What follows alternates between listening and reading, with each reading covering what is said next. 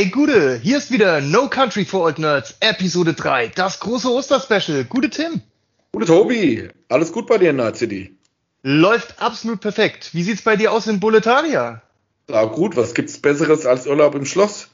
Erzähl doch mal, was in unserem heutigen Osterspecial gehen soll. Ja, passend zu Ostern geht's heute um das Thema Easter Eggs in Filmen und Spielen. Wir wollen auch gleich erklären, was wir unter dem Easter Egg verstehen oder was man weitläufig äh, darunter fasst. Easter Eggs sind ja im Allgemeinen eigentlich von äh, Programmierern oder Entwicklern eines äh, Spiels oder Films, von den Erschaffern, ähm, auf unterhaltende Art und Weise versteckte ja, Dinge in einem Spiel oder Film, äh, die man, wenn man genau hinguckt oder auch manchmal sehr besondere Aktionen in einem Spiel macht, entdecken kann und sich dann darüber freuen kann. Ähm, das sind teilweise einfach nur witzige und lustige Sachen, die einen zum, zum Lachen anregen sollen oder äh, manchmal auch zum Nachdenken. Manchmal sind es aber tatsächlich auch Beschwerden oder, oder Probleme, die bei der Entwicklung eines Films oder Spiels entstanden sind, die dann die Programmierer oder Entwickler, Erzeuger, wie du sie nennen willst, da drinnen einfach versteckt haben ähm, und damit das auch die Firmenleitung nicht findet, das Produkt veröffentlicht wird und irgendwann später kommt das halt raus. Teilweise äh, gibt es Easter Eggs, die haben über 30 Jahre gebraucht, um in manchen Spielen gefunden zu werden. Also darum geht's heute. Habe ja, ich das, das so? Doch, ja, das, äh, perfekt erklärt. Das ist doch ein, äh, ein Thema, das es mit Sicherheit an Ostern auch noch nie gab, über Easter Eggs in Spielen oder Filmen zu reden. Das ist ja ein ganz neues Thema auf jeden Fall. Bin mir fast sicher, dass das noch niemand jemals vor uns mhm. gemacht hat. Auf jeden Fall. Ähm, kurze Frage, sollten wir bei den ganzen alten Themen, auf die wir jetzt eingehen, eine Spoilerwarnung aussprechen oder trauen wir unseren Zuhörern zu, dass die viele der Sachen einfach schon gesehen und gehört haben? Also die Sachen, die wir für heute ausgewählt haben, würde ich sagen, brauchen jetzt nicht mehr unbedingt eine Spoilerwarnung, weil die ja auch schon wirklich äh, viele Jahrzehnte teilweise alt sind und, und würde ich jetzt als gemein bekannt voraussetzen. Okay, das, äh, dann halten wir uns auch da dran. Es gibt vielleicht in Zukunft das ein oder andere Thema, wo wir vorher mal sagen, Achtung, Spoilerwarnung. Und ähm, falls ihr dazu Beschwerden habt oder irgendwas einbringen wollt, uns gibt's ja auch auf Twitter oder auf Instagram. Ähm, wir würden uns über Feedback von euch natürlich darauf auch immer freuen und vor allem würden wir uns auch freuen, wenn ihr uns darüber immer mehr folgt und ähm, Kritik, Feedback, Weiterentwicklung abgebt und einfach bei uns seid, wäre einfach top.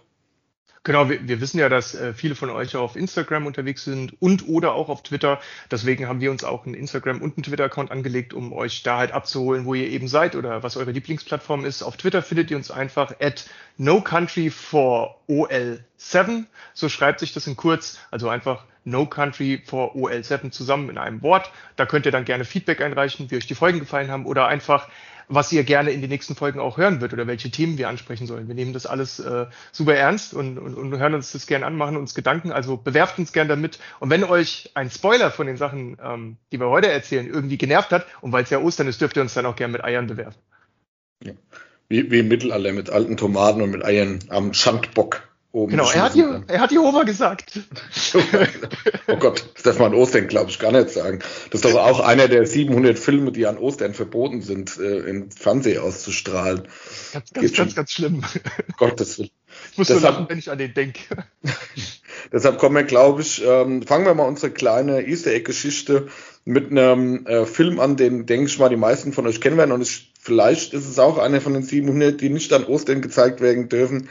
Ähm, ist auch einer unserer beide absoluten Lieblingsfilme, wo ähm, eigentlich vollgepackt ist mit, mit Easter Eggs oder mit äh, Anspielungen, was aber auch dem, dem Regisseur geschuldet ist. Und zwar handelt, handelt es sich dabei um Pulp Fiction von niemand geringerem als Quentin Tarantino von äh, 1994. Deshalb auch der Bezug. Es ist schon ein bisschen älter, deshalb keine Spoilerwarnung also, also muss man vielleicht noch dazu sagen, Quentin Tarantino ist der, ist der absolute fucking Meister und Pulp Fiction ist einer der größten kulturhistorischen Kunstwerke, die je in der Menschheitsgeschichte geschaffen wurden. Nur um das gleich vorweg mal klarzustellen. Ja. Ich denke mal, wir werden da in den nächsten äh, Episoden immer mal wieder drauf zu sprechen kommen, weil halt uns beiden Pulp Fiction einfach super am Herz liegt. Und wenn ich überlege, wie ich zu dem Film gekommen bin, muss ich gleich mal eine kleine Anekdote einstreuen. Ähm, damals wusste ich noch gar nicht, dass es so das Meisterwerk ist. Ich glaube, ich habe den ähm, das erste Mal so mit 15, 16 gesehen, so 1997 rum. Ähm, meine Eltern waren im, im Sommerurlaub gewesen mit meinem Bruder, also haben den quasi mitgenommen zum Glück. Und ähm, ich war quasi eine Woche daheim, sturmfrei. Was gibt's da Besseres, als den ganzen Tag mit ein paar Kumpels daheim zu sitzen und auf Endlosschleife Pulp Fiction zu gucken. Das heißt, wir haben damals Endlosschleife war nicht äh, einfach auf dem DVD-Player nochmal von vorne äh, gucken, sondern wir haben den Film geguckt, haben zurückgespult, wofür auch übrigens immer einer aufstehen musste, und ähm, haben dann Start gedrückt und haben einfach wieder von vorne geguckt und haben dabei hektoliterweise Alsterwasser getrunken, äh, das Radler von Henninge, ja. was es heute noch gibt. Ich glaube äh, schon, ich glaube schon, das gibt's noch. Und haben wirklich eine Woche durchgehend bei mir daheim zu dritt, zu viert gesessen und haben wirklich von, von morgens bis abends halt Schoppe getrunken und im Hintergrund ist halt immer Pulp Fiction gelaufen. Also ich konnte den jahrelang komplett auswendig auch mitsprechen dessen, oh, ja. deswegen. Und äh, schön traditionell den ganzen Tag Pizza gespachtelt, bis sich die Pizzastapel schon in die Decke gestapelt haben. Und dann hat man auch die hervorragende Idee, es gibt ja diese tolle Big Kahuna Burger Szene in dem Film und hatten dann oh. die super Idee, wir fahren jetzt mal äh, zum Aldi und holen uns ganz viel von diesen ersten Aldi-Patties, die es damals gab, so Burger-Patties, so gepresstes Hackfleisch. Das hat ausgesehen wie die, der gepresste Inhalt der Turnmatte von der Geisberg-Schule. So hat es auch gerochen teilweise. haben uns da diesen hässlichen Scheiblettenkäse draufgelegt und haben uns quasi den äh, Self-Made Big Kahuna Burger versucht zu zaubern. Das waren noch Zeiten, oder? Das klingt perfekt, einfach perfekt. Genau, genauso muss es sein. Und ich sehe auch, dass wir da schon so eine kleine Parallele haben. Bei mir war es ein bisschen anders, aber auch ungefähr so im selben äh, Alters, Zeitraum, den du gerade erwähnt hast, ich bin damals meine Schwester in Kassel äh, besuchen gefahren und ich erinnere mich noch daran, die hatten, ähm, hatten in einer WG gewohnt und da gab es ein sehr, sehr großes Wohnzimmer. Ich weiß noch, rechts an der Seite war ein riesiges Holzregal voller Brettspiele. Da hat irgendjemand eine wahnsinnige Brettspielsammlung gehabt. Und meine Schwester musste in die Uni zu irgendeiner Vorlesung. Und ich musste mich irgendwie zwei, drei Stunden äh, beschäftigen. Und da hat sie mich äh, damals in das Wohnzimmer gehockt und hat mir den Pulp Fiction angemacht. Und am Anfang, ich wusste ja einfach gar nichts, nicht, dass es den Film gibt überhaupt nichts darüber. Und dann ist dieses Wahnsinnswerk auf mich eingeschossen, in mich reingeflossen äh, und hat mich völlig für immer beschädigt. Ja, das war, ich habe das gesehen und das war für mich die, die heiligste Erleuchtung. Ich konnte, das kann ich kaum beschreiben, was das für ein krasser Filmmoment für mich war, das zu erleben. Und ähm, weil du sagst, man kann, ich habe den dann ja auch immer und immer wieder geguckt und total alle einzelnen Episoden und Szenen verinnerlicht und mal gucken, ob ich es noch kann. Ezekiel 25,17, der Pfad der Gerechten, ist zu beider Seiten gesäumt mit den Freveleien und Taten böser Männer. Und wehe dem, der da versucht, meine zu, Brüder zu vergiften, und mit Grimm werde ich ihn strafen, auf dass er erfahre, ich sei der Herr, wenn meine Rache auf sie herniederhagelt. Ich glaube, so geht der, oder? Niederhagelt war, glaube ich, falsch, aber ich denke mal, da, zum Rezitieren hast du es schon sehr, sehr gut getroffen. Also über sie kommt. Oder? Und es war auch, war auch einer der, der ikonischsten Filmszenen bis dahin. Und ich muss auch sagen, ich glaube nicht, dass ich, äh, und da denke ich mal, wenn der ein oder andere sich auch wiederfindet, dass ich den Film beim ersten Mal überhaupt gerafft habe damals. Das, ja. Da man das ja noch nicht kannte mit diesen, es springt von Chapter 1 zu Chapter 2, dann wieder zurück zu Chapter 1, diese parallelen Zeitstränge, die da irgendwann zusammengeführt werden. Ja. Glaube ich bis heute nicht, dass ich das ähm, die ersten zwei, drei Mal äh, gucken überhaupt verstanden habe. Und es gibt auch heute, ich habe gerade letztens erst wieder gesehen, heute immer wieder Szenen, wo ich sage, Mensch, das ist mir damals nicht so wirklich aufgefallen. Also ja. ein Meisterwerk. Also ich glaube, wir verehren den beide krass. Bei, bei mir an der Küchentür, Küchentür hängt heute noch ein, ein Plakat, also an, an der Außentür, äh, für, also es ist eine Werbung von dem äh, äh, Tanzwettbewerb wo die beiden antreten. Ne? Das ist sowieso, als ob in der Ingame, also in dem Film sozusagen, das Werbeplakat hängt bei mir dann auch an der, an der Küchentür immer noch. Einfach weil dieser Film für mich äh, ikonisch ist und noch was, die berühmte Szene, wo sie in der Wohnung äh, stehen am Anfang und dann die beiden Waffen ziehen und dann eben auch die Leute da ja erschießen.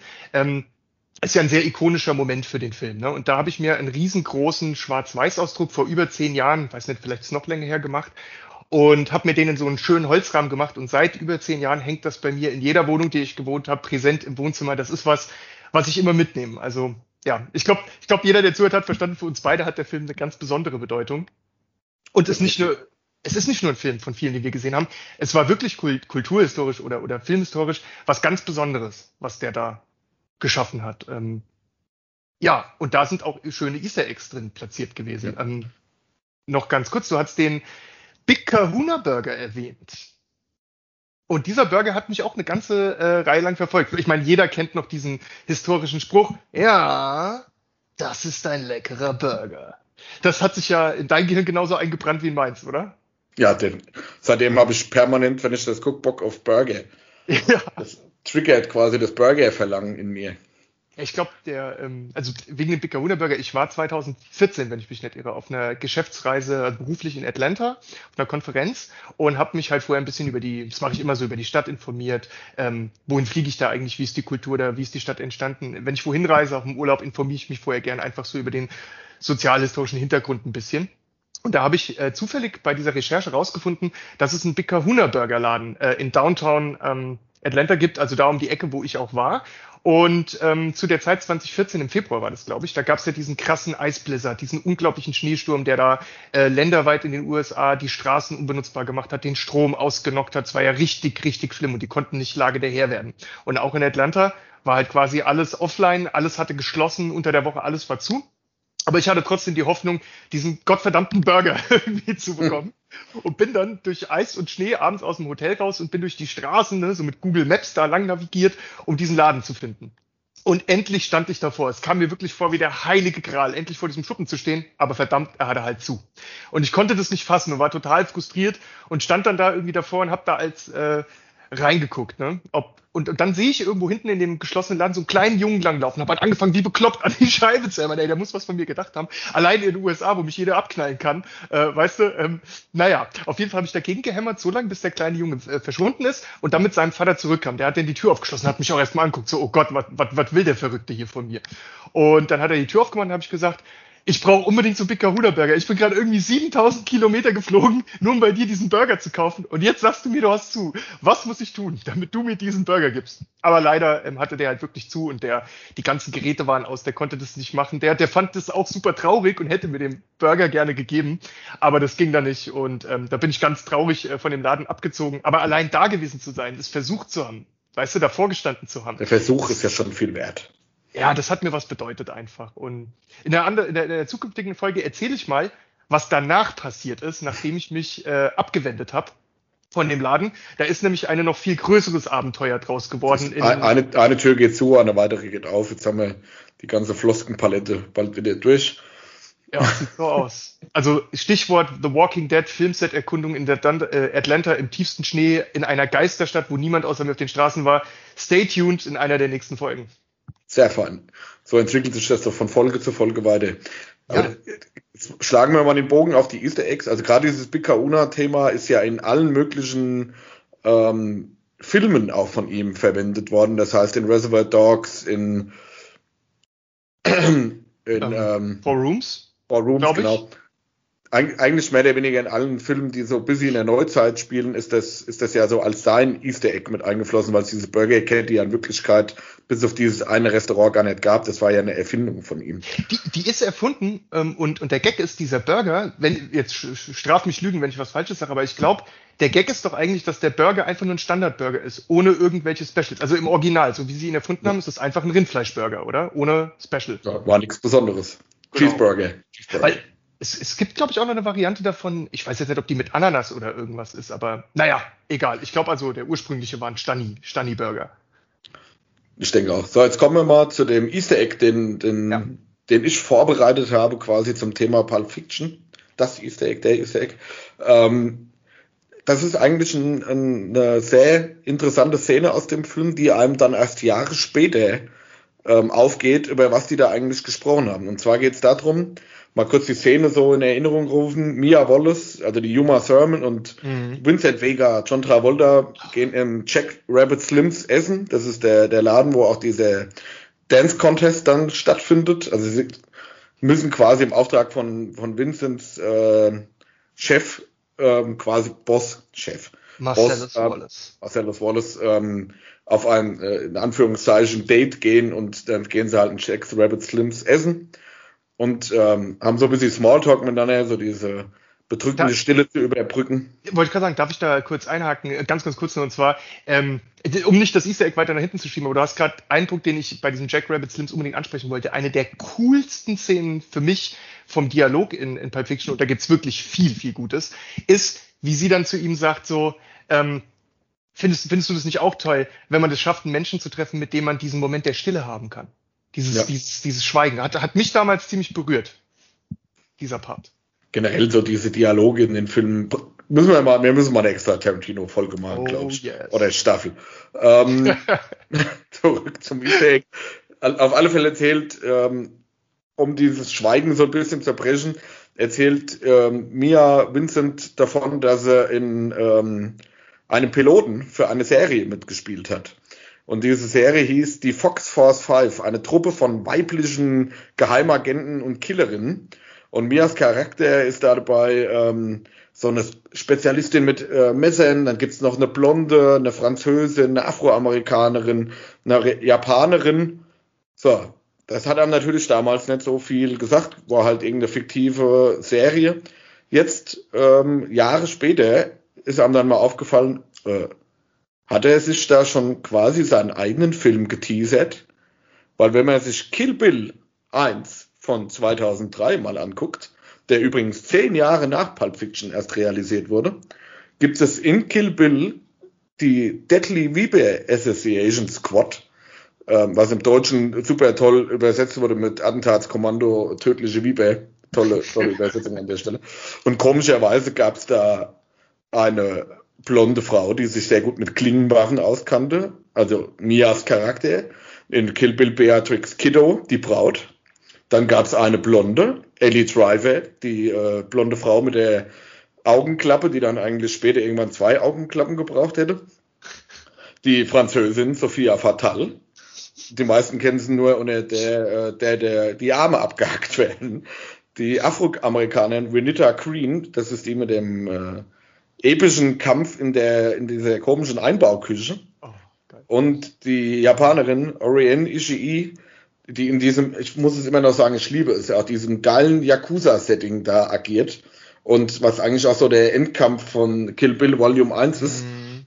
Und ja. da sieht man schon, dass er eigentlich mit diesem Fox Force 5 seinen eigenen Kill Bill Film schon angeteasert hat. Und damit als quasi Easter Egg schon da drin versteckt hat, dass das einer seiner Filme ist, die er zu der Zeit auch schon im, äh, im Regiebuch quasi niedergeschrieben hatte und dass er schon quasi reingeteasert hat.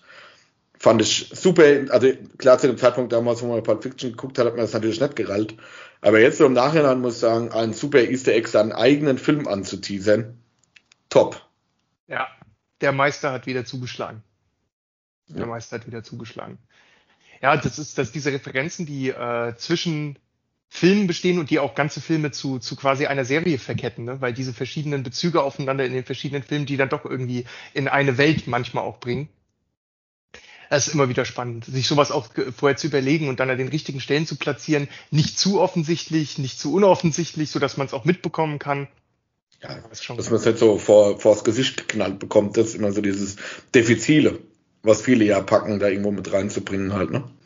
Ja, also ich, ich finde sowas total geil, wenn Filme so miteinander verkettet sind. Ähm, hab da auch selbst ein ganz gutes Beispiel mit im Gepäck für heute.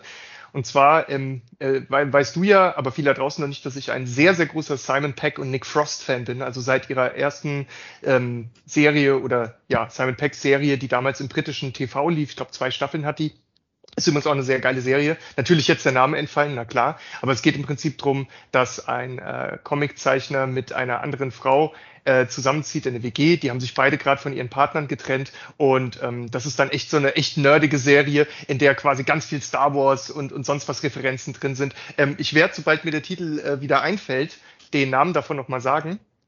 Ähm, so dass ihr es dann auch äh, nachholen könnt, falls ihr es noch nicht gesehen habt. Das ist wirklich sehr, sehr gut. Kurzweilig und witzig. Ähm, und warum komme ich auf ähm, Simon Peck und Nick Frost? Wegen der berühmten Cornetto-Trilogie oder Blood and Ice Cream Trilogy.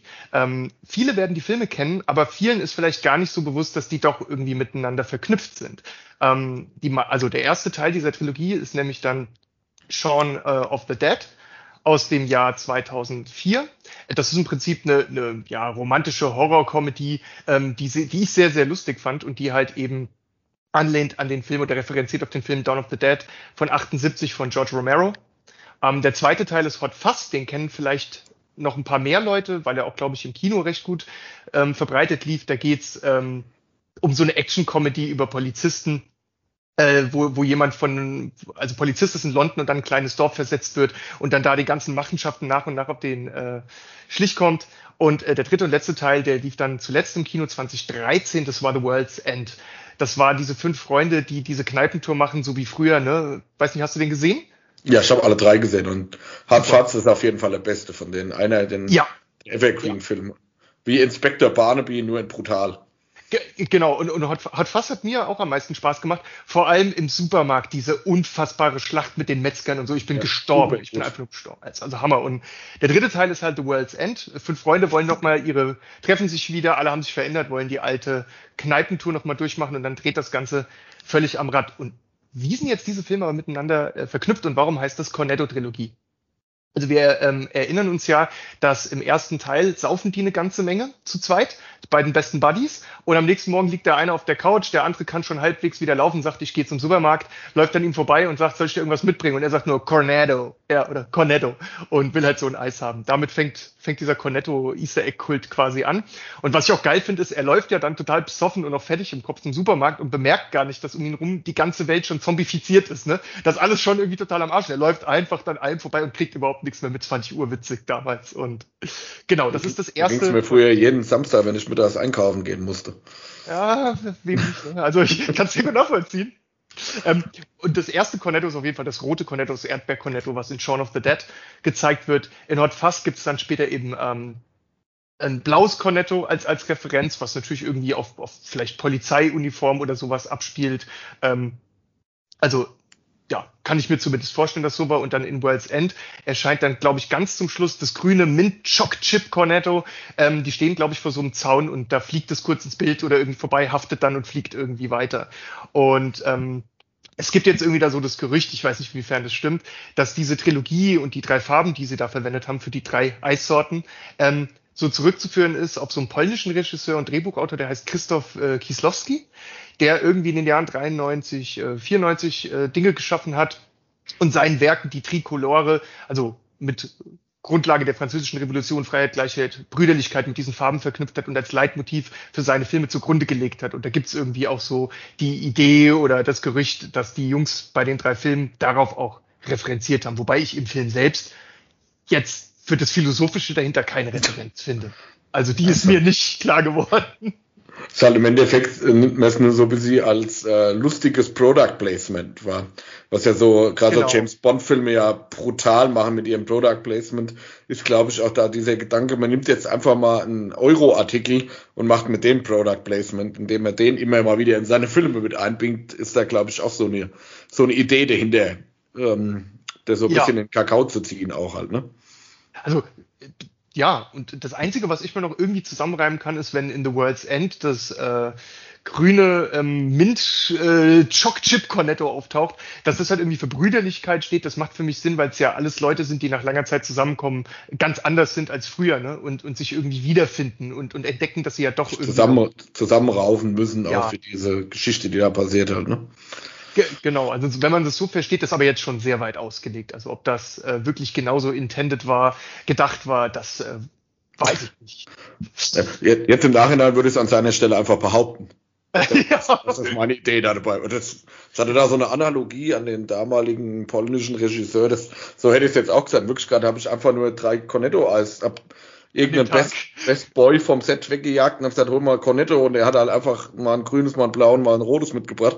Und jetzt lasse ich mir eine geile Story dazu einfallen. Das wäre eigentlich genau mein, mein Ding. Und wird noch die Lorbeende für einheimsen am Ende vom Tag. Da sagen, der Bestol ist ein hervorragender Regisseur, der sich da einfallen lässt. Ja, mit, mit so viel Bezug in die Vergangenheit und Ausblick auf die Zukunft, die drei Filme so äh, artistisch miteinander zu verbinden und dann noch so viel Bedeutungsschwere reinzulegen. Also Hut ab. Hut ab. Stark, stark. Ja. Apropos, äh, du hast gerade das Wort stark gesagt. Das erinnert mich an einen weiteren sehr starken Film, der mich auch ich glaube, der hat uns beide innerlich völlig erschüttert und danach hoffnungslos zurückgelassen. 1999, Fight Club, David Fincher. Auch da ähm, muss ich auch gleich wieder von rein sagen, ich glaube auch nicht, dass ihn die meisten beim ersten Mal verstanden haben, weil mir nur so komische Filme rausholt. Also da muss ich sagen, Fight Club, und das passt jetzt super zu dieser Cornetto-Geschichte von vorher, geht es eigentlich auch ähm, um ein relativ simples Produkt. Aber ich hole erstmal ein bisschen weiter aus. Also auch Fight Club, wie gesagt, von 1999, David Fincher, einer der auch für mich Meilensteine des äh, Cineasten-Daseins für mich selber. Ja. Ein ganz großer Film. Ich weiß noch, ich habe so einen Filmbuddy, der Andreas I aus L, ähm, mit dem ich einfach jahrelang alle möglichen Filme aus der Videothek durchgeguckt habe. Und der sich, der hat auch alles immer daheim gehabt und der ist genauso filmverliebt, wie ich das bin. Das ist so mein, meine absolute Film-Connection. Und wir haben uns immer angerufen, ja, ich habe drei neue Filme aus der Videothek geholt, das und das und das dabei, kommst du rüber? Oder ich bin dann oft zu ihm gefahren. Wir haben zeitlang auch zusammen äh, in so einem Schichtmodell gearbeitet, wo wir dann abends und nachts immer quasi Zeit hatten, dann, wo alle anderen schlafen mussten. Und da haben wir uns immer nur so, so richtig gute Filme versucht, aufs, aufs Zahnfleisch zu legen. Und einer davon war, und da erinnere ich mich noch wie heute dran, weil er auch so ein, so ein Kino-Pappaufsteller in, in der Wohnung stehen hatte, war Fight Club. Und das war auch so einer der Filme, wo ich gesagt habe, da ist auch so dieses Filme machen einfach auch mal neu entdeckt worden. Gerade der ist ja eh schon super Mindfuck-lastig, dieser Film ohne jetzt groß zu spoilern. Oh, ja. Aber kann, ähm, kann, man den eigentlich, also man könnte eine Sache spoilern an dem Film, die wirklich allen die Lust äh, dann an dem Film verderben würde, weil das der ja, große dann, Catch ist. Das dürfen wir nicht machen. Lassen wir das mal weg. Also genau. für die, die ihn noch nicht gesehen haben, äh, Punkt eins Schande über euch. Punkt ja. zwei jetzt sofort nachholen und ähm, deshalb. Jetzt, deshalb jetzt auch mal keine Spoiler, äh, kein, kein Spoiler an dieser Stelle. Ich hoffe, er rutscht auch nicht aus, wir sehen mal durch jetzt. Aber, aber vielleicht sagen wir eins dazu, äh, nehmt euch wirklich Zeit für den Film, also nicht, nicht nur so nebenbei laufen lassen, das Handy in der Hand. Das ist ein Film, der eure volle Aufmerksamkeit braucht, von Anfang ja, bis Ende. Auf jeden Fall. Und, und ihr lasst euch bloß nicht ablenken, ablenken beim Gucken. Ja, einer der, der immersivsten Filme, wenn man sich ja. drauf einlässt. Er ist ein bisschen weird am Anfang, auch der, der Erzählstil. Man muss überlegen, er ist von 1999. Ne? Wenn man sich da mal anguckt, was da zeitgleich im Kino gelaufen ist, ist der eigentlich seine Zeit 15 Jahre voraus. Ja. Und ähm, für damals echt sau, sau großes Kino. Ähm, jetzt kommen wir zu dem Easter Egg oder einem der vielen, vielen Easter Eggs in diesem äh, Film mal zu sprechen. Ich nenne es jetzt mal das offensichtliche Easter Egg, das aber gar keiner gesehen hat. Kann man das so, kann man das so umschreiben, Tobi? Also ich habe es beim erst gerallt, nachdem ich es gelesen habe, muss ich sagen. Also. Oder hast du es beim ersten Mal gemerkt? Nee, habe ich nicht. Ähm, also wenn man, wenn man ähm, sehr aufmerksam den Film guckt und wirklich sehr gute Augen für Details hat, hätte man es mitbekommen können. Ich selbst habe es aber nicht bemerkt. Dann äh, komme ich gleich mal zu dem, äh, was hatte ich hier rausgesucht? Ah, es gibt eine schöne Textzeile, die ich einfach mal kurz rezitiere. Mhm. Wenn die Erforschung des, des Weltalls erstmal richtig abgeht, werden die großen Konzerne sein, die allem einen Namen geben. Die IBM-Sternensphäre, die Microsoft Galaxy und Planet Starbucks. Das Zitat war, glaube ich, von Tyler Durden, also Brad Pitt, meine ich. Hab ich gar nicht aufgeschrieben. Und auf dieses Planet Starbucks, ähm, dass er das nochmal erwähnt, ist eigentlich sehr lustig, weil jetzt kommen wir zu dem Easter Egg. Und jetzt haltet euch fest, in jeder einzelnen Szene in diesem Film ist ein Starbucks-Becher zu sehen. Mhm. Ich habe es auch, ich habe ich hab das damals gelesen, habe gedacht, ja, ist klar drei Tage später den Film reingemacht, wirklich intensiv drauf geachtet. Man sieht ihn nicht immer, das muss man sagen. Also es gibt Szenen, da muss man wirklich, müsste man pausieren, um zu gucken, wo er ist. Aber es ist, der ist so omnipräsent und das ist so krass, dass einem das nicht aufgefallen ist. Hat mich wirklich nachhaltig geflasht. Ich weiß nicht, wann ich das das erste Mal gehört und dann nachvollzogen habe, dass man das selber nicht mal gemerkt hat. Fand ich super. Also einer der besten Easter Eggs im Film, definitiv. Ähm, und das erinnert mich an was und euch auch da draußen äh, bestimmt. Und zwar in letzter, in letzter Zeit, was war das letzte Mal äh, eine Serie oder Film, den ihr gesehen habt, in der ein äh, Starbucks-Becher oder Kaffeebecher sehr, sehr prominent zu sehen war? Ganz genau, Game of Thrones. Da gab es ja die große Kaffeebecher-Kontroverse auf irgendeinem äh, Holztisch in irgendeiner der Versammlungen äh, in der Serie also in irgendeinem, wo viele Leute um einen Tisch rumsitzen, war ja dann so ein Becher zu sehen und äh, das ist ja dann viral gegangen ohne Ende in den sozialen Medien und es wurde dann, glaube ich, innerhalb der ersten Woche, wo die Serienfolge draus war, äh, draußen war, rausgeschnitten, sodass dann eine Woche später, wenn man die Folge geguckt hat, der äh, Becher entfernt wurde. Also der Starbucks-Becher hat sich quasi durchgezogen. Aber das war ja wie bei dem, ja. bei dem Cornetto-Eis. Im Endeffekt ist es ein, ein, ein saugünstiges Produkt und man macht damit halt, ich denke mal, das ist ja so seine David Fingers Kritik an den Konzernen gewesen, einfach diese Omnipräsenz. Ähm, ich fand's super, muss ich sagen. Ein super Easter Egg, wer ja. sich den Film heute nochmal anguckt, auch für die, die ihn schon gesehen haben, die nicht zur Schande-Generation gehören. angucken und dann auch mal drauf achten. Es ist wirklich krass, wie, wie einem das selber überhaupt nicht aufgefallen ist. Wie man vielleicht ja, schon in stimmt. diesem Überwerbung gesteuerten Hirn das schon gar nicht mehr gemerkt hat. Ja, wohl wahr. Also ich finde sowas auch ganz nett. Das ist eine Kleinigkeit, aber es ist irgendwie cool, sowas dann auch später zu finden. Einfach zu sehen, ja, okay, jemand hat sich Gedanken gemacht, hat das da ganz genau platziert, nachdem er sich wahrscheinlich auch einiges an Gedanken gemacht hat, wo er das versteckt und so, ne? Ja. Also finde find ich ja sehr, nicht, sehr cool. Ist ja wie vorhin auch schon mit, dem, mit, mit anderen Themen gesagt, es ist ja auch nicht so in your face, es ist nicht immer auffallend. Es gibt Szenen, da fällt es wirklich brutal auf. Und in anderen ist es halt immer irgendwo mit eingewoben und es macht auch oftmals innerhalb der Handlung Sinn, dass jemand einen Kaffeebecher dafür für irgendwas verwendet. Also ja. echt, äh, guckt's euch an, kann man jedem nur ans Herz legen, wirklich mal ein sehr interessanter Easter Egg. Ja, Auf definitiv. Cool. Mir ist, mir ist übrigens eingefallen, wie die Serie hieß, äh, wo der Simon Peck mitgespielt hat. Es hat irgendwie meinem alten Hirn nur noch ein bisschen gebraucht. Äh, Spaced hieß die Serie. Die kam 1999 raus und gab es für genau zwei Staffeln. Kriegt man heute äh, auf DVD günstig hinterhergeschmissen, kann man wahrscheinlich irgendwo umsonst streamen. Ähm, Gerade irgendwie für Nerds ist, ist, ist, ist das cool. Ähm, Gerade so die ersten drei Folgen, wenn die beiden dann zusammenziehen, ihre eigene Wohnung, gebt euch das einfach. Spaced 99 Simon Peck. Das sei hier noch gesagt an der Stelle. Immer, mal kleine Empfehlungen auch dabei. So, Tobi, dann hau mal was raus. Ähm, an Easter Eggs, wir haben gesagt, wir machen Filme und Spiele. Mhm. Dann hau mal was raus aus einem Spiel, was für dich nachhaltig ein, ein schönes Easter Egg war. Oh ja, da gibt's tatsächlich äh, eine ganze Menge. Mal kurz in mich gehen. Also was ich kurios finde, ist, dass manche Easter Eggs ja doch sehr, sehr lange brauchen, bis sie dann gelöst werden oder, oder ja, äh, gefunden werden. Und ähm, ich erinnere mich da an ein Spiel, das hieß Gumball von Broderbund Software. Kennst du Broderbund noch? Oh, Gottes Willen. Früher, weißt du, früher ging man in den MacPaper und so, ich weiß gar nicht mehr, wie der MacPaper vorher hieß oder ob es die Kette schon so lange gibt. Also auf jeden Fall so ein altes Schreibwarengeschäft gab es auch in Filbel und ähm, wo ich früher gewohnt habe. Und da gab's, wenn du reingehst, also ins Geschäft rein ging es vorne immer so zwei Drehstände und die waren voll mit Shareware von oben bis unten. Da war ganz viel immer vom Broderbund Software, das weiß ich noch. Da konnte man dann immer für einen gewissen 10 Mark oder 15 Mark, also für mich war es damals auf jeden Fall zu teuer und unbezahlbar, sich so diese, diese Spiele da oder Programme da direkt wegkaufen. Und es gab halt ein Spiel, auch von Broderbund Software, das hieß Gumball und das war für den Apple II, meine ich. Und da hat es, ich glaube, 33 Jahre gedauert, bis man das Easter Egg in dem Spiel gefunden hat. Und zwar gibt es so ein, so ein Hacker, irgend so ein total irren Typen, ich kenne ihm seinen Namen nicht, aber so ein total kranken Hacker, der sich auf Apple II Games spezialisiert hat, um da Secrets und so da drin zu finden. Und der hat das, dieses, dieses uralte Game irgendwie akribisch untersucht und hat versucht, den Kopierschutz zu cracken irgendwie von dem Game. Und hat das dann auch geschafft und dann plötzlich tauchte vor ihm wirklich ein geheimer Screen auf und auf dem stand, aha, you made it. Either you are an excellent game player or game breaker. You're, uh, you are you are certainly one of the few people that will ever see the screen. But but this is not the end. In another Broderbund product, type the following word.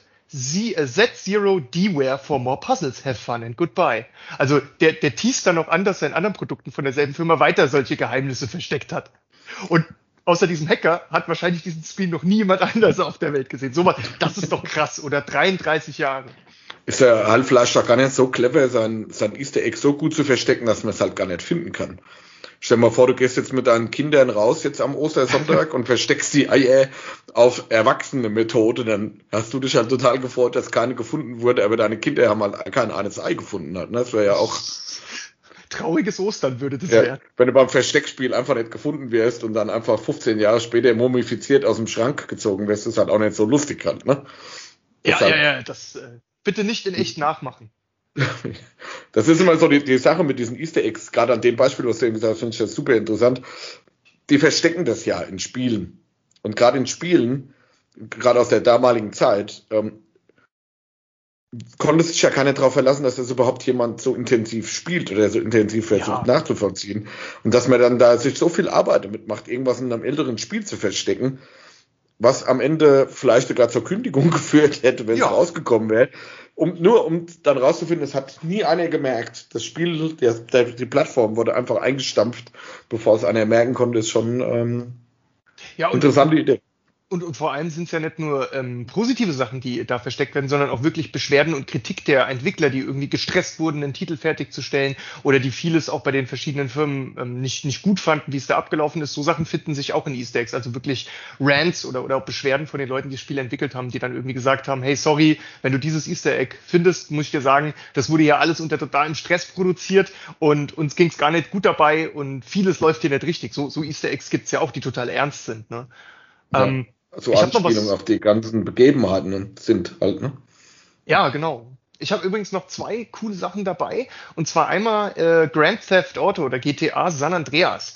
Da gibt es so einen äh, Stahlträger unter einer Brücke, wo extra die Entwickler draufgeschrieben haben, there are no Easter Eggs up here, go away. Also hier gibt's keine Easter Eggs, hau ab. Finde ich auch ganz gut. Und was noch richtig, ähm, richtig geil war, oder eine Sache, die, glaube ich, viele interessiert, die ich hier noch einbringen würde, der Matrix-Code, das grüne Geschwurbel, was tausende von Screensavern nach Release des Films weltweit erobert hat und worüber unglaublich viele tausende, wahrscheinlich hunderttausende Menschen schon geredet haben. Äh, also ein Riesending, was, weil er einfach so geil aussah, wie der über den Bildschirm geflimmert ist. Das hat sich ja bei jedem von uns ins Hirn eingebrannt, wie, wie die heiligen Schriftzeichen oder so, ne? Und tatsächlich, der Film kam ja raus, der erste, glaube ich, 17. 6. 17. Juni 1999. Und Erst 2017, also echt eine Ewigkeit später, wurde zum ersten Mal dann enthüllt, was dieser Code bedeutet, nämlich von demjenigen, der den Code in das Spiel, äh, ja, äh, sorry, in das Spiel, in den Film reingebracht hat, der den erschaffen hat. Und zwar hatte der mit CNET ein Interview in 2017 geführt und hat dann einfach nur gesagt, hey, das waren ein Haufen Sushi-Rezepte äh, von meiner Frau, äh, die Japanerin ist, die ich einfach auf den Kopf gestellt habe und ein bisschen verdreht habe, bis es halt keiner mehr erkennen konnte. Dann jahrelang waren sich die Leute Gedanken. Ich habe da immer gesehen, wie Screenshots da davon gemacht wurden, mit Kalligraphen, das durchgearbeitet wurde. Was könnte das bedeuten? Und was haben, was haben sich die, die Filmemacher da dabei gedacht und im Endeffekt ist es halt einfach so was Simples halt, ne? Ja, es ist, ich, ich finde es ich find's einfach total geil. Es ist so was super Simples, was aber Millionen von Leute irgendwie total begeistert hat und auch Rätsel aufgegeben hat. Es gab ja damals in, in Foren und sowas tausende von ähm, Threads, wo die Leute gerätselt haben, was dieser Code bedeutet und ob man den übersetzen kann. Da ist ja eine Wissenschaft draus gemacht worden, ne? Ähm, noch zwei kleine Mini-Easter Eggs habe ich, die fand ich einfach nur nett, um sie am Rande zu erwähnen. Zwei Kleinigkeiten. Ähm, einmal der Witcher 2 ähm, hat ein cooles ja, Easter Egg in Richtung Assassin's Creed äh, drin. Und zwar in Assassin's Creed-Spielen springt man immer von sehr hohen Gebäuden äh, dann runter und landet in fast ja, in allen Spielen der Teile unten in so einem Haufen Stroh. Was dann symbolisieren soll, hey, du kannst das überleben, weil du bist ja aus 200 Metern Höhe in Stroh gesprungen. Das passt schon. Und ähm, in Witcher 2 siehst du dann äh, halt... Vor allem so einen Meter hohen Beutel Stroh. ja. Ich sag mal, wenn da jetzt, ich glaube, bei, bei Mythbusters haben sie es mal ausgetestet, ja. ab, ab wie viel Meter dir das nichts mehr bringt, dass du auf Stroh fällst halt. Ne? Das ist so wie bei Wasser. Wenn du aus drei Meter in Wasser springst, äh, kein Problem. Wenn du aus 30 Meter in Wasser springst, großes Problem. Und ich denke, bei Stroh wird es schon unter 30 Meter zum großen Problem. Auf, auf, jeden Fall. Und wenn du da von Notre Dame oder irgendwo ganz oben in London runterhüpfst und da unten hinschlägst, naja, auf jeden Fall haben sich das wohl auch CD Projekt äh, Red gedacht in Witcher 2. Da gibt es nämlich ein Gebäude, wo du vorbeiläufst, da siehst du dann so ein, so ein ähm, Heubüschel, also so, so ein Auffangbüschelhaufen und daneben liegt ein Typ auf dem Boden, der den Haufen nicht getroffen hat, weißt du? Der auch so Assassinenkleidung anhat. Also ja. nach dem Motto, nicht jeder Sprung geht gut. Finde ich ein sehr geiles Easter Egg, so ein Zwinkern zu einem anderen Franchise. Finde ich immer ja, sehr, sehr geil. Er wusste das mit dem Strohbüschel nicht. Oder er ist, äh, das wäre ja mein Hauptproblem auch bei dem Strohbüschel. A, bin ich wahrscheinlich zu schwer. Und ähm, B, ich habe halt auch tierisch Heuschnupfen halt, ne? Ich oh. würde da, würde da reinfallen und könnte mich dann nicht wie, äh, wie ein Assassine da drin verstecken, ich würde mich zu Tode niesen, wenn ich es überhaupt überleben würde, da reinzufallen halt, ne? Ja, ja, ja. Aber ich, ich, ich finde es halt herrlich, so irgendwie, dass, dass Sehr so gut, ja. sich gegenseitig, so weißt du, so Augenzwinkern zuwerfen. Ähm, sowas liebe ich, liebe ich über alles. Oder auch in Red Dead Redemption, wenn du da irgendwie das Hobbit-Haus findest und diese, ja, einfach Verweise auf andere Sachen. Finde ich immer total schön. Und ich freue mich. Schön kleinen Querverweise, ja. Genau. Wenn, wenn du durch die zufällig triffst und das auch wirklich nicht vorher nachgelesen hast, du einfach zufällig entdeckst mitten im Wald plötzlich irgendwie das Haus von Bilbo, sowas freut einen einfach. Das macht gute Laune. Ja, es ist halt, man sieht dann auch, dass das halt ähm, auch mit Herzblut gemacht wurde, die ganze Sache, ne? Ja, genau. Also das ist einfach was wert. Das hat irgendwie einen Wert für sich und das ist einfach was, was einem irgendwie mal warm übers Herz streichelt. So, weißt ja. du, verursacht einfach gute Laune. Und ähm, ein, ein, ein letztes Easter Egg, was ich noch habe bei Games, in The Force Unleashed, ein ziemlich coolen Star Wars äh, Fighting Game, das schon vor einer ganzen Weile rausgekommen ist. Ähm, da gibt es so einen Trophäenraum auf Kashyyyk und äh, da siehst du dann, wie der Jar Jar Binks in Carbonit eingefroren wurde. Ich glaube, da haben sie sozusagen äh, bewusst oder unbewusst den Wunsch sehr, sehr vieler Star Wars-Fans erfüllt und den endlich zum Schweigen gebracht. Wer, wer ist denn dieser Jar Jar Binks? Ich habe den äh, aus meiner Erinnerung komplett getilgt. Ich kenne den, kenn den gar nicht. Das ist, das ist vielleicht ganz gut, dass du das so gemacht hast. Ja, aber zu Recht in Carbonit eingefroren. Absolut zu Recht. Vorschlag, ich blitzdings dich jetzt mal schnell, dass das auch so schon bleiben kann bei dir, wie es vorher war, dass du nicht wieder den, den Jaja Binks neu in dein System lädst. Das würde ich so gerne an manchen Stellen machen. Bereit? blitzdings. Ja. Ähm, ich, ja. Soll ich mal eins von meinen ähm, Oldschool ähm, Game Easter Eggs nochmal aufrezitieren? Ja, hau raus. Na klar. Ich hatte mir so ein bisschen Gedanken gemacht, so was waren denn so die ersten ähm, Spiele, wo man damals überhaupt mit sowas mal in, also ich, in meiner Spieleart in Berührung gekommen ist und habe mir da im Endeffekt so zwei, drei Sachen rausgesucht oder überlegt, was so in meiner, in meinen tiefsten Erinnerungen, da war jetzt ja Platz, nachdem Jar Jar Binks weg war, ähm, noch auszugraben war. Und da ist mir dann mal so eingefallen, Doom 2. Heute kann man es ja erwähnen. Ja. Ähm, What is in this box? Doom. Da, damals für den ähm, Super Nintendo.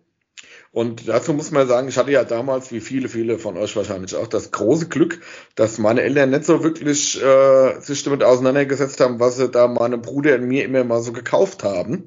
Das heißt, wir haben die im Normalfall einfach an Weihnachten, Geburtstag oder wenn äh, Taschengeldausschüttung gab.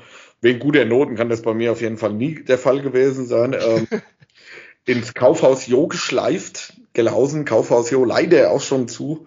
Könnten wir auch eine extra Folge drüber machen. Äh, was da alles für geile Sachen gab damals für uns Kinder. Aber da sind die nochmal hingeschleift, wenn sie mal ein neues Spiel sein sollte, hingeschleift worden, um dann da äh, das Taschengeld zu verballern in der Spieleabteilung im Kaufhaus. Jo. Aber ähm, bei den Doom-Spielen wusste ich ja äh, und mein kleiner Bruder, dass wir da nicht weit mitkommen werden. Also mussten wir die natürlich zu einem anderen Laden, den ich letzte Mal äh, sehr häufig erwähnt hatte, hier in der Nähe äh, ziehen um dort äh, dieses Spiel zu besorgen, weil es war nämlich damals nicht nur ab 18, was im Kaufhaus schon gar nicht möglich gewesen wäre, sondern es war halt in Deutschland leider auch noch indiziert. Das wussten oh, wir, aber unsere Eltern zum Glück nicht. Also sind die zu dem Spiele-Dealer gezogen worden, der das natürlich in dieser komisch-roten Kiste dann da auch äh, hatte. Und so hat dieses Spiel seinen langen, langen Weg aus Österreich zu uns ins Kinderzimmer gefunden. Und wir haben dann quasi als kleines Steppken da äh, ein indiziertes Doom 2 schön äh, zelebriert. Das ist auf alle Fälle ähm, sehr geliebt habe und auch mein Bruder super viel dran gezockt hat. Und das, ich weiß gar nicht, das, es war halt auch brutal schwer für die Zeit. Hatten wir das letzte Mal schon oft das Thema, so diese, mhm. diese ultra harten Spiele. Und in dem Spiel gab es einen ganz äh, lustigen Easter Egg. Auch erst Jahre später wirklich erst kapiert, dass es, also mir, mir wusste durch Kollegen, Kumpels halt, ah, wenn du das und das machst, passiert das und das und dann taucht äh, dieses Easter Egg auf. Und das, das war auch so das erste Mal, wo sich das in meine Erinnerung eingebrannt hat als Easter Egg.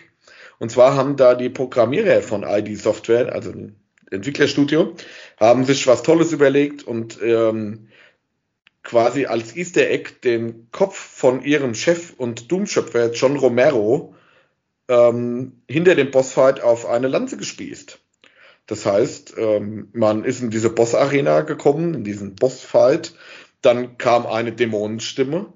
Das war übrigens auch äh, mhm. rückwärts abgespielte Audioaufnahme, auch von John Romero sogar selber, der das mal gesagt hatte. Das haben die da auch schön mit rein verwurstet und rückwärts ablaufen lassen, damit es schön dämonisch anhört.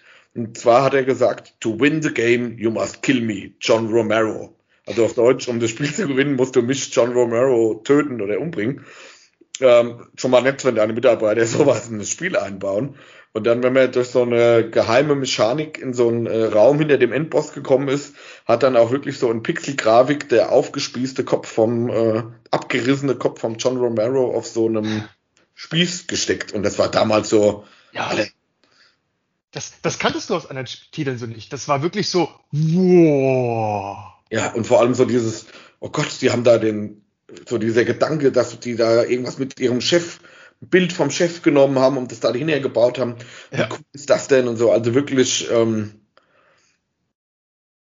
wirklich cool für die Zeit. Und das, das ist ja auch alles über so Mundpropaganda ja, ja, genau. worden, weil dieses, ich, das war so, was ich meine, das war so, wenn, wenn ich zu dir gekommen wäre damals, dann ey, ich muss dir mal was richtig krasses zeigen. Ich muss dir mal was richtig krasses zeigen. Komm, komm mit, ich zeig dir jetzt mal was in dem Level. Und dann sitzt du so mit ganz aufgeregten Augen neben mir, ich verrate noch nichts, ne?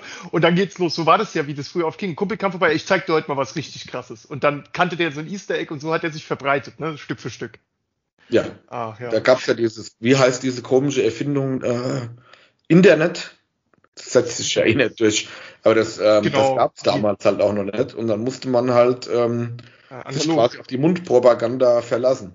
Was ja auch total schön war, dass ähm, so, so, dass man sich so gegenseitig so Geheimnisse und Tricks halt zeigen konnte, ist viel geiler als, äh, finde ich persönlich viel cooler und auch irgendwie freundschaftlich verbindender als heute einfach irgendwie nur ja, den nächsten YouTube-Kanal deines Vertrauens aufzurufen von irgendjemandem, mit dem du irgendwie gar keine Beziehung, gar kein Verhältnis hast, einfach sich das anzugucken wie so eine Art Rezeptanleitung fürs Kochen und dann macht man das halt nach, um es dann auch selber gesehen zu haben oder erspielt zu haben. Aber es ist viel cooler, wenn ein Kumpel von dir vorbeikommt, dich einfach überrascht mit sowas. Ja, aber ähm, halt einfach dieses, dass ja. es darüber gesprochen wird.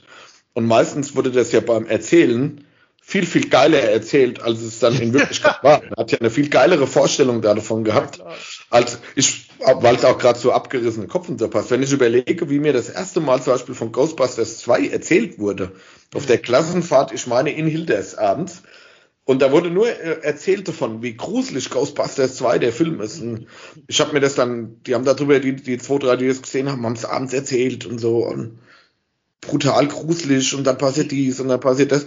Und im Endeffekt hat man sich den Film angeguckt und hat dann gedacht, ja, okay, so schlimm war es jetzt eigentlich doch nicht, wie die da erzählt haben. Und so war das auch bei diesen ganzen Internas von Spielen, die man sich gegenseitig erzählt, oh, dann passiert dies, ja. passiert das. Dann kommt, dann kommt, weißt du, wenn, wenn du das machst, kommt der eine geheime Screen, ja, und dann kommt so der Screen, da steht drauf, wow, you have found the, the, super secret screen. Und dann, dann nickt man sich so zu und sagt so, cool, oder? Ja, ziemlich geil. Aber das war's dann auch. Aber das hatte halt einen Wert für sich. Das war einfach was, was toll ist und war. Ne? Ähm, auch wenn es Kleinigkeiten sind vielleicht. Aber ja. du hast recht. Es wurde meistens in der Erzählung, die Erzählung des Zuhören und die Vorfreude war letztendlich oftmals mehr wert als das eigentliche Erlebnis dann. Ne? Der Weg dahin ist das Ziel gewesen in dem Fall. Auf jeden Fall. Und dieses, dieses Community-mäßige, oh, ich, ich habe da vom, vom Tobi gehört, dem sein Kumpel, der David hat das und das und das gemacht. Das müssen wir jetzt mal ausprobieren, hol das mal her, wir müssen das mal testen. Das ist natürlich was anderes, als wenn man sich in äh, diesem ja. Äh, sagenumwogenen Internet einfach bei YouTube anguckt. Ne?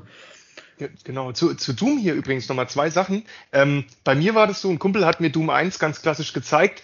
Bei sich am Rechner, ey, ich musste mal ein richtig krass geiles Game zeigen. Der hatte damals schon einen recht äh, guten Rechner, so dass wir das richtig schön zocken konnten. Und ähm, ich saß neben ihm und ich konnte einfach meinen Augen nicht trauen. Als ich das gesehen habe, das war eine Erleuchtung, das war die nächste Generation, das war der, der, der Start der Rakete zum Mond, das war einfach alles auf einmal. Das war so, das war wirklich dieses Kiefer fällt auf den Tisch und kann, kommt nicht mehr hoch. Einfach, einfach total ergeben diesem Game, was ich da gesehen habe. Aber das war alles nur der Anfang. Und als der, der Christoph dann das allererste Mal Pumpgun ausgepackt hat, den Nachladeknopf gedrückt hat, du hast dieses, dieses Geräusch ich glaube, ganz vielen Spielern, die Doom kennengelernt haben früher, hat dieses Geräusch hat sich für das ganze Leben in einen eingebrannt und hat einen so richtig heiß auf das Game gemacht, weil dieses Geräusch so perfekt aufgenommen war. Einfach so, ich, ich kann dir gar nicht erklären, was so krass an diesem Geräusch dieser, dieses Pumpgun-Nachlademechanismus ist. Aber ich glaube, jeder, der Doom gezockt hat draußen, wird sofort bestätigen, dass das was Besonderes ist. Auf jeden Fall. Das war halt auch so, ich sag mal, das und vielleicht noch Duke Nukem 3D ja, waren halt auch so die ersten Spiele, wo man dann, wie ich es ja eben so lustig erzählt habe, wo halt waren halt auch illegal und ab 18 und so. Und wir waren ja damals 12 ja, oder noch klar. jünger. Und äh, dann hat man da gesagt, wir, haben, wir spielen auch illegal Doom, ja, krass und Pumpgun und Leute abgeknallt. So. Ähm, Wobei, das, das hatte ja auch so eine, so eine gewisse, so ein gewisses Flair, diese Spiele zu spielen. Deshalb haben die auch alle gespielt damals. Und deshalb hat sich vielleicht auch so ein Geräusch so brutal eingebrannt, ne? Ich glaube ich glaub auch vor allem, ähm, die Immersion bei dem Spiel war ja schon irgendwie ziemlich krass. Du bist da so ein, so, so ein, so ein Marine, der irgendwie Aliens killt, so richtig, ähm, einfach so, du konntest so ein cooles Science-Fiction-Setting, was du dir sonst nur im Kino, wenn da der Wesley Snipes oder sonst wer über die Bühne gesprungen ist, äh, angucken. Aber du konntest halt nicht selber diese Rolle so einnehmen, nur anderen dabei zugucken. Und Doom hat dir halt eben die Chance gegeben, ja, ich räume jetzt diese Aliens von diesem Planeten weg. Und dann war es halt auch aus technologischer Sicht unglaublich fortschrittlich. Also was, was ähm, It da gebaut hat, technologisch, war ja von Anfang an schon ziemlich krass. Mhm. Und hat einen halt auch, also technisch fasziniert, wie einfach vom Gameplay, weil das Gameplay einfach für damalige Verhältnisse unschlagbar krass war. Und dazu möchte ich unbedingt etwas empfehlen. Es gibt einen sehr smarten Autoren, der heißt David Kushner. Und der hat ein unfassbar gutes 10 von 10 Damn Punkte gutes Buch über äh, die ganze Geschichte von It Software und von den Spielen geschrieben. Das heißt Masters of Doom, How Two Guys Created an Empire and Transformed Pop Culture. Dieses Buch habe ich verschlungen, weil es nicht nur sagenhaft geschrieben ist, sondern einen ganz tiefen Einblick gibt, wie Doom überhaupt entstanden ist und die anderen Spiele, was vorher kam, wie haben die gelebt, wie haben die sich überhaupt als einzelne Person der Romero, wie, wie sind die überhaupt alle das geworden, was sie heute sind und wo kommen die alle her? Also dieses Buch, ich würde echt sagen, für jeden Gamer ist das eine Pflichtlektüre. Das ist ein sensations, sensationell gutes Buch. David Kushner, Masters of Doom. Möchte ich da gerne empfehlen. Vielleicht schon äh, als Last-Minute Amazon Prime-Kauf äh, bei manchen von euch jetzt unter dem äh, im, äh, im Osterversteck vorzufinden. Oder einfach mal bei der örtlichen Buchhandlung nachfragen, ob man es bestellen kann. Tobi. Ja, richtig. Support your local Bücherei. Bücherei. ähm, Library. So, sorry für den kleinen Ausflug, aber dieses Buch, es ist so krass geschrieben. Ich, ich, ich muss wirklich nochmal noch mal sagen, da gibt's eine Szene in dem Buch, so ungefähr bei drei Viertel, äh, wenn du es drei Viertel weit gelesen hast. Da erzählt er, wie der äh, Romero irgendwie abends zu so einem Haus, da haben die dann gewohnt und zusammen programmiert. Das konnten die sich dann da irgendwie leisten. Und vor der, es war irgendwie eine regnerische Nacht und er musste sich im Regen total fertig zu diesem Gebäude durchkämpfen. Und der beschreibt das so plastisch. Du wachst nach dieser Episode des Lesens in dem Buch auf, bist klatschnass sozusagen, weil du gerade das Gefühl hast, du hast es selbst erlebt. Also das schafften viele Bücher, einen so immersiv reinzuholen. Aber was der Mann hier mit diesem Buch geschafft hat, das ist wirklich was Besonderes. Das ist eine echte Perle. Sie wir empfehlen, wir empfehlen alles. Filme, Spiele, Bücher. Ja. All in. So vielseitig. Wir sind so vielseitig. Das auch noch an Ostern. Das, äh, ja, das ist. Ähm, das Schade, ist, dass es keinen ja. Osterbaum gibt, wo man das drunter legen könnte. Ja, Wobei bei uns die Stapel so groß wären, die würden jeden Baum umwerfen. Ne? Ja gut, dann muss man einfach einen größeren Baum kaufen. Größeren Osterbaum. Also, falls wieder einer auf die Idee kommt, eine neue Sekte zu erfinden, mit lustigen, zusammengewürfelten heidnischen und christlichen, jüdischen Ritualen, dann auch für alle bitte, für alle Feiertage ein Baum, wo man Geschenke drunter legen kann. Ein Osterbaum, Weihnachtsbaum, Oh, am 1. Mai gibt es zum Beispiel einen Maibaum, obwohl das damit gar nichts zu tun hat. Aber so, da könnte man, überall ist dieses Baumthema drin, nur an Ostern irgendwie nicht. Die, die große Osterverstörung, Baum statt Hase, was ist passiert? Ja, so. ja du, ähm, in dem Sinn, ich glaube, wir haben ein schönes Osterei für viele hier zumindest äh, audiotechnisch unter den Baum gelegt, um mal in der Analogie zu bleiben. Und ähm, das nächste Mal hört man von was von uns innerhalb denke ich mal, wieder der üblichen nächsten zwei Wochen. Ja, nach Oder, ne? dem ergiebigen Osterurlaub, den wir uns jetzt erstmal gönnen werden. Und äh, ich muss jetzt auch relativ viel Zeit meinem neuen Osterbaumgeschenk widmen, oh, ja. das mir der Ostermann vom Expert gerade vorhin äh, überreicht hat. Und dann gucken wir mal, wie viel Zeit bleibt, um eine geile neue Folge rauszuhauen. Ja, du hast ja richtig noch was zu feiern. Stell dir mal vor, der hätte an der Tür geklingelt und äh, hätte gerade keine Zeit gehabt und der war einfach wieder mit dem Ding weggefahren. Oh mein Gott. Stell dir das einfach nur vor, wie schrecklich das gewesen wäre. Hätte ich mich stellbar am Osterbaum erhängt. Genau, und was der Tim bekommen hat, was wir euch nicht verraten.